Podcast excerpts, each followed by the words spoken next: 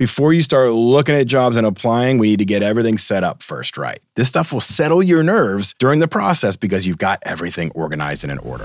If you don't know where you're strong and where you're weak compared to the marketplace, you don't know why you should be there. You don't know why you should be hired, and you also don't know what's important.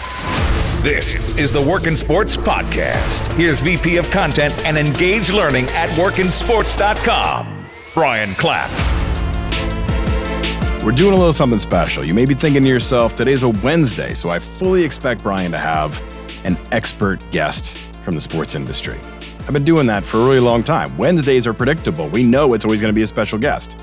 But we're mixing it up. We're doing a Monday on a Wednesday. We're doing a fan question, and there's a couple reasons for this. One, it's kind of like breakfast for dinner. Every once in a while, it just feels special. You think to yourself, this is weird. Why am I having eggs at dinner? Or why am I having pancakes at dinner? And then you do, and you're like, wow, this is pretty amazing. So that's the concept here. Also, I've had a lot of conversations lately with our, and I brought, got into this a little bit on our Monday podcast this week. I've had a lot of conversations lately with our professor partners, right? So we have our sports career game plan, and we're in over one hundred colleges and universities now, and we teach the fundamentals of getting hired into the sports industry. And a lot of our professors have been, I've been talking with them lately, and they've said, we'd really like you to go back and hit some of the basics, some of the fundamentals, some of those properties that are so instrumental in a young person's success getting set up for their college experience and how to set themselves up for success when they graduate and they get into the workforce, some job search strategies, some networking strategies, some researching strategies. And I'm like, okay, great. That's great stuff to hit because all of us need these refreshers. These are conversations we need to be constantly having because I can get into the nuance. We gotta nail the basics. We gotta get and nail that fundamental stuff. So let's do that. We're gonna spend the next couple of weeks doing that. Next week, we'll get back on track with our interviews. I've got two great ones lined up for this week. They're gonna be awesome. So we're going to have expert interviews again. But this week, I just wanted to get back to those fundamentals a little bit. So we got a question that came in from Nicole in Minnesota, which works perfectly in this scenario. Hey, Brian, I'm embarrassed to admit this, but after graduating in May, I've kind of slacked off the last three months. September is my month to get back on track. Can you help me build a job search strategy? Oh, Nicole, yes, I can. This is what I do. We talk about this sort of stuff. This is what we do. Okay. This is instrumental for everybody. So whether you are in the process of searching or getting ready to search, or if you're a year or two away from searching, there are steps you can be taking now to prime everything so that you are ready to activate this process. And you want to be thinking this way because it will influence the way you make choices and decisions at, right now, right? So even if you're a sophomore, a junior, a senior, whatever year you're in in college, or if you're considering changing jobs, or you're thirty-five and changing careers, wherever you are in this market, there's going to be information in here you can benefit from. But these are fundamental, foundational principles we want to talk about. Let's get into this.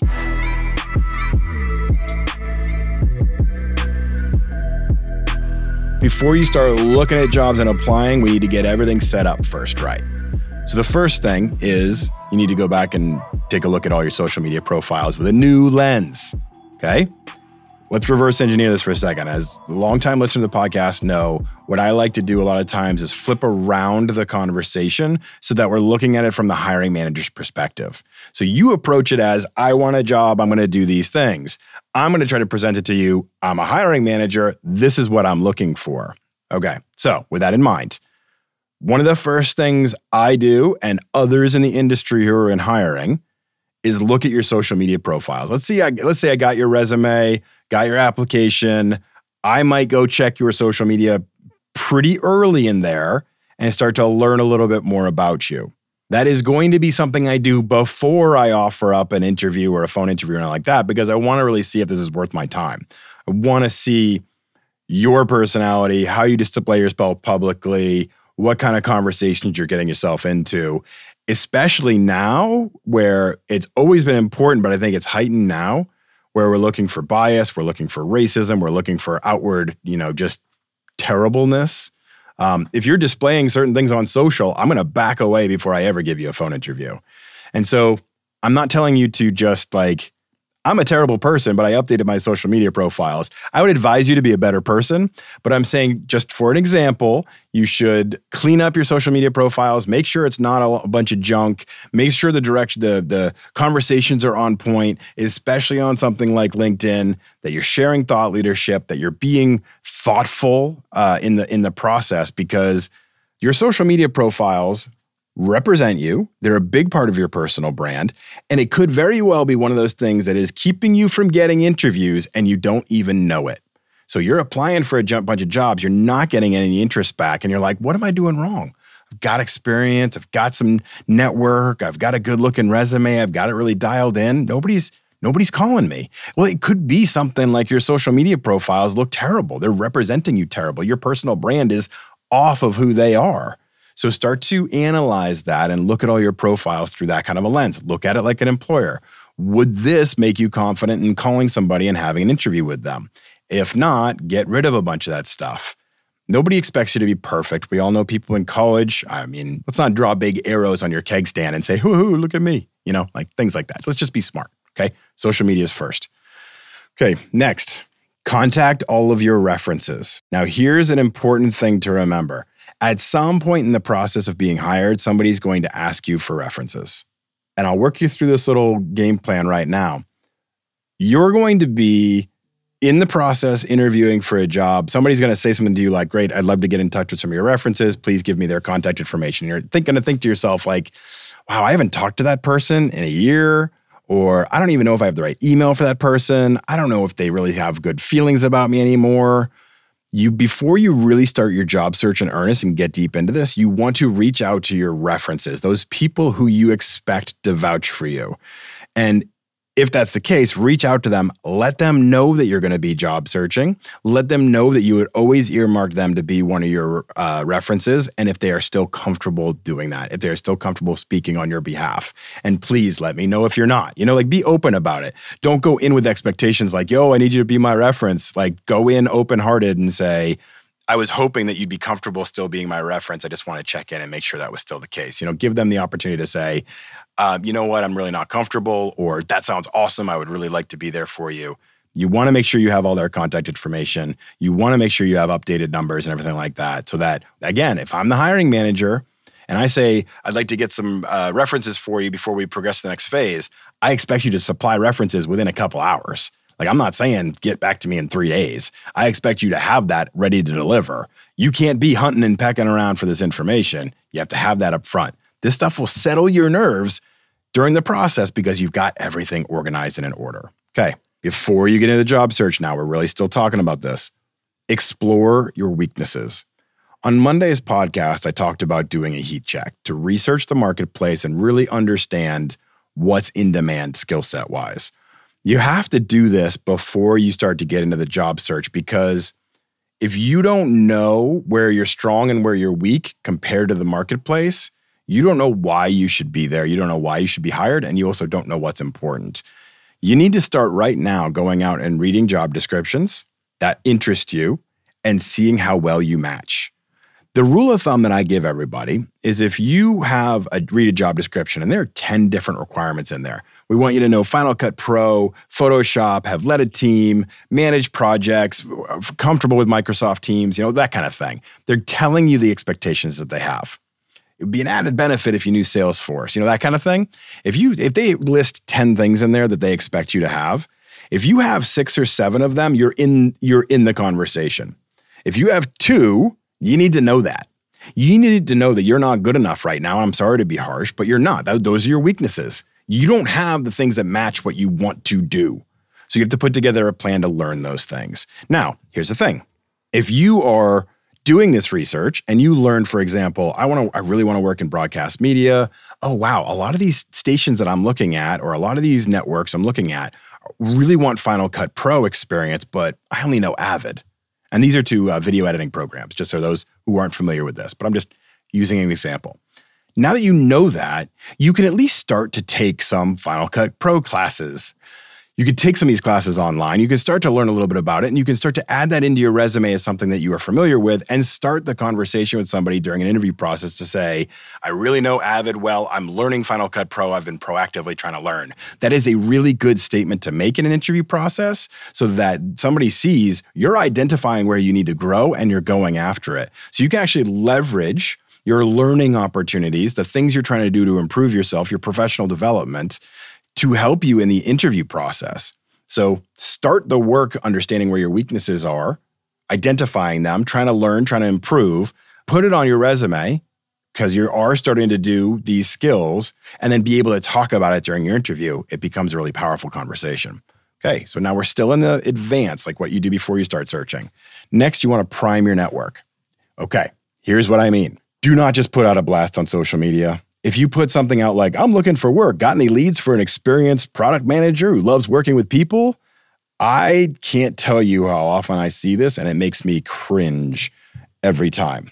Here's what you have to do instead. I want you to be a lot more intentional than that. If you send it out as a social media blast, basically what you're doing is you're making people feel bad for you rather than inspired to help you. They're like, oh, geez, Eric lost his job. That's so, I feel terrible to hearing that. You, you want to turn this around and make it more about they're inspired to help you. Number two, you've created this impersonal barrier between you and your network when you do a blast. You know, it it doesn't carry as much meaning if you're just saying the same thing to everybody. Like, I lost my job. Do you know anything for me? Like, that just, to me, feels very impersonal, and it's not going to inspire people to act. And number three, I know this is cruel, but it seems kind of desperate. Um, if, if you are just blowing out there to everybody, wishing in a prayer that some lead comes in, I just don't think that's the right way to go about it. It kind of reeks of desperation. So what I'd like you to do instead is I'd like you to spend some time thinking about who in your network is connected to where you want to go next. Who do you have a good relationship with? Who is insightful and connected in the industry? Who is in charge of hiring? Who knows people at an organization you want to work at? Put a little bit of thought into it and reach out to them individually. Reach out to them in a meaningful way, not a form letter. Reach out to them in an email, set, schedule a time for a call, an informational interview, whatever you want to call it, but reach out to them in a personal way and let them know, hey, here's my situation. I'm, I'm looking to break in. I'm, I really want to focus in this area. Here are some of the things that I've been really mastering over the last couple of years of college, or I got laid off. It was a situation that was unavoidable. It could be a really good thing for me. I'm looking to grow in this area now. Wanted to know what kind of knowledge you have about there, about what's happening in the marketplace right now. Be more intentional with your process. So much better than just blasting out to everybody. Pick twenty to twenty-five people you think you want to reach out to and start to have a meaningful conversation rather than a blast. Okay, you got to figure out how you will search for sports jobs.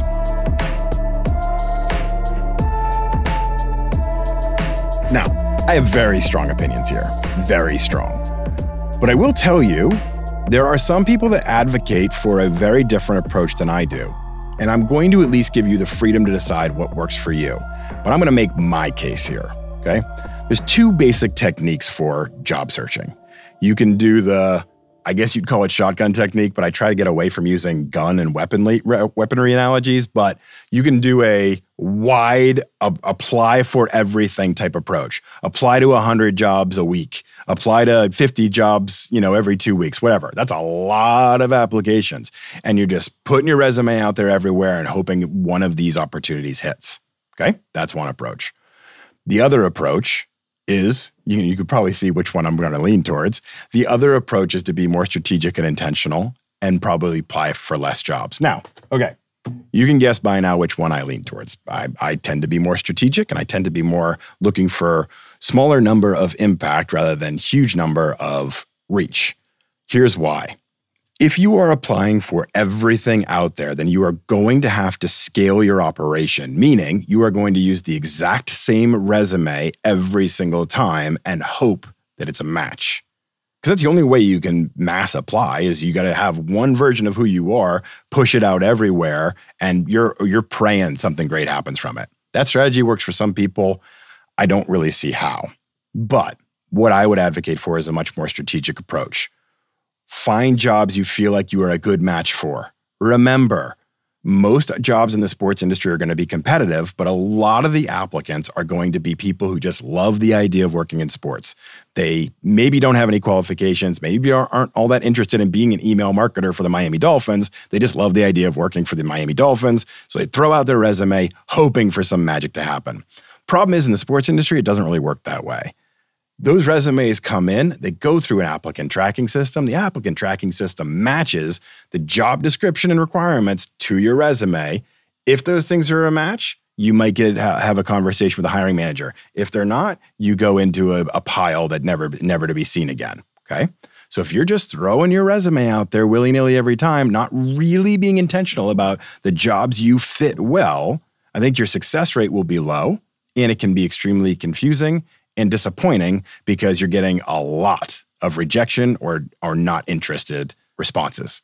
My suggestion to you, go find five to ten jobs a week, and whatever, it doesn't really have to have a number associated with it, but just less, and be extremely intentional in that. Where do you have sixty to seventy percent of the skills that they're requiring? Where are you interested in being most often? What are those teams, leagues, organizations you gravitate towards and have those opportunities that are available to you? And then put effort into customizing everything. Make sure your resume highlights your skills that match that job description. Make sure your cover letter tells a story that illuminates how you can succeed in this role. If you are much more intentional in this process, your success rate's going to go up and you're going to land somewhere you really want to be versus I threw my resume out there everywhere. I was getting discouraged because nobody was responding. And now I got a response, so I'm going to take it. Maybe you don't end up where you really want to be. Be a little bit more intentional. Make sure you customize your materials as you go through the process, and you're going to be in a much better position. All right, let's keep this moving. I could go on and on about this all day long because I think this process is important and I get excited about it, but I get excited about just about everything. Okay, that's just who I am. Do a little research to know who you are online. Now, this isn't a huge problem, but I like to do this. So if you search my name online, at least when you searched my name online six years ago, there was a steroid dealer who was busted in Texas who had the exact same name as me, and he owned, you know, like steroids dot com or something like that. But if you're working in the sports industry and you see and you do a quick Google search on Brian Clapp and you saw that, you might think, is this the same person that's applying for my job? You don't want there to be, now if you have a very generic name, like, I mean, come on, chances are they're not going to be like, Matt Smith, that's the Matt Smith that did that terrible thing over there in Arkansas. Like maybe, maybe you don't have to worry about that. But if you have a somewhat unique name and there's somewhat of branding out there, somewhat of a could be confusing there, just be ready for that. Just know that it's out there so that if it ever comes up in conversation, you can actually just like comment on it or have some intelligent response for it. I think knowledge is power. So we talk about research, we talk about, you know, preparing and all those different things. Same thing about knowing how you look online, see what comes up first. And also, if it is about you, see what comes up first in searches on your name and make sure that you are aware of what they might know about you as well. That'll prepare you for some of these conversations. Okay. Prepare yourself for the negative. I love to tell everybody, and I wholeheartedly believe this, but I love to tell everybody that in an interview, the other person that's interviewing you, the hiring manager, they want you to be successful. They want you to be the answer to their problems. They want you to be the solution so they don't have to go on to another phase of interviews with other people and to start looking at more resumes. They want to keep moving this forward. They want you to be awesome. At the same time, they also don't want to make terrible mistakes in hiring. So they are going to push you in the interview process. So you have to prepare yourself for the negative. What on your resume or background could they really dig into so that they make sure they have clarity? The hiring manager is going to go to their boss at some point and say, this is the one, this is the person I want to hire. They damn well have to make sure that they've thought through every negative scenario and gotten answers for it so that there is no surprises for their boss. So if you have a big gap on your resume, be prepared to answer why. If you got laid off from your last job, be prepared to answer why. If you got fired, you know, they're going to say, why were you laid off from your last job? Why were you fired? Why did they choose this person over you? Why haven't you gained more experience at this point in your career? Why should I hire you versus somebody else? Why did your last boss say you were difficult to work with? Why do you have a police record? You know, like if you have things out there that are going to stand out, you got to be prepared for the negative because they're going to make sure that you are the right one to elevate in this process. Hiring's tough. It's hard for you because it can be lonely. It can be discouraging. You can have a lot of no's, but it's also tough for the hiring manager. They don't want to make mistakes. So the more you can be prepared and answer questions during the interview process with clarity and comfort, the more likely they're going to be to accept you into their world. All of these steps, these seven steps, should make you comfortable going out there, looking for your jobs, and being prepared to send your resume and get ready for an interview. We're going to talk about your resume and that approach and that strategy in an upcoming episode. We're going to talk about it on Monday, because there's a whole other process we got to get into there. But this is all really foundational concepts that I think is important for everybody to listen to every once in a while and remind themselves of these principles, because you may be applying for an internship as a sophomore or a junior, maybe applying at jobs for as, as a as a senior. You may be twenty-three years old looking for a, a new job. You may be thirty-five, forty-five, fifty-five, changing careers, looking for a new opportunity. All of these concepts are important wherever you are in that spectrum, wherever you are in that journey. So keep these in mind as you go through your process. Thank you for listening. Great having you here. I love being able to share this knowledge and information with all of you. So please continue to rate, review, and subscribe, and help us continue to grow and reach and impact more people. I'll see you on Monday.